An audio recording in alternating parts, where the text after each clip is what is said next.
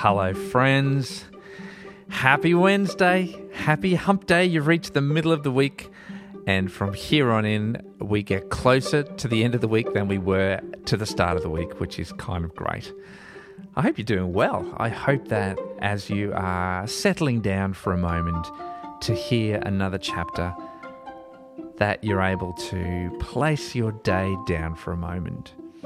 All the challenges that you've overcome or been overcome by, all the challenges that still lie ahead, the joys that you've had, and the joys that are still promised you today.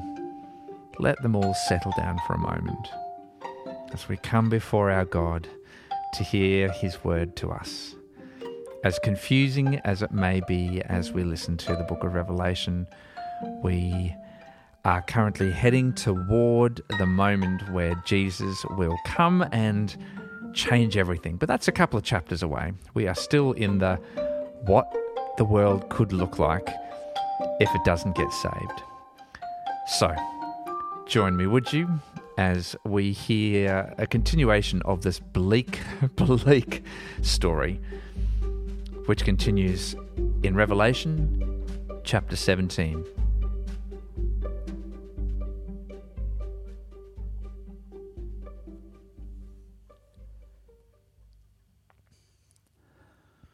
One of the seven angels who had the seven bowls came and said to me, Come, I will show you the punishment of the great prostitute who sits by many waters.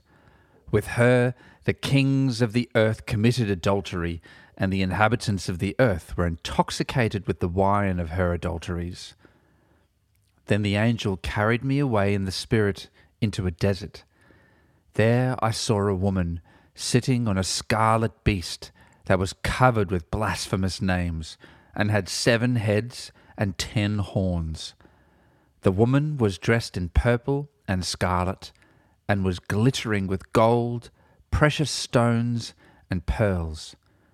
She held a golden cup in her hand, filled with abominable things, and the filth of her adulteries.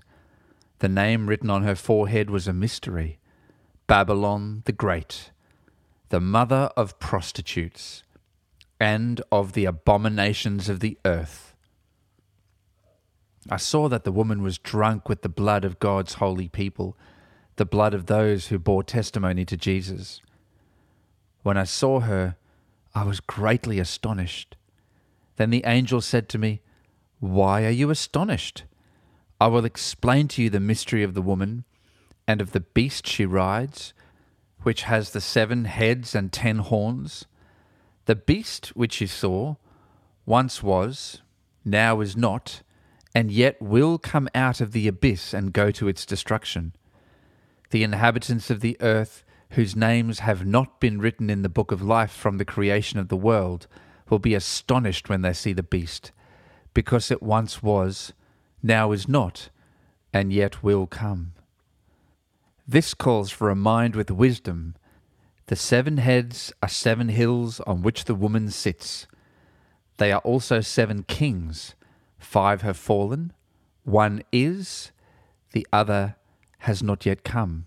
But when he does come, he must remain for only a little while. The beast who once was and now is not is an eighth king. He belongs to the seven and is going to his destruction. The ten horns you saw are ten kings who have not yet received a kingdom, but who for one hour will receive authority as kings along with the beast. They have one purpose, and will give their power and authority to the beast. They will wage war against the Lamb, but the Lamb will triumph over them, because he is Lord of lords and King of kings, and with him will be his called chosen, and faithful followers. Then the angel said to me, The waters you saw, where the prostitute sits, are peoples, multitudes, nations, and languages. The beast and the ten horns you saw will hate the prostitute. They will bring her to ruin and leave her naked. They will eat her flesh and burn her with fire for God has put it into their hearts to accomplish His purpose by agreeing to hand over to the beast their royal authority until God's words are fulfilled. The woman you saw is the great city that rules over the kings of the earth.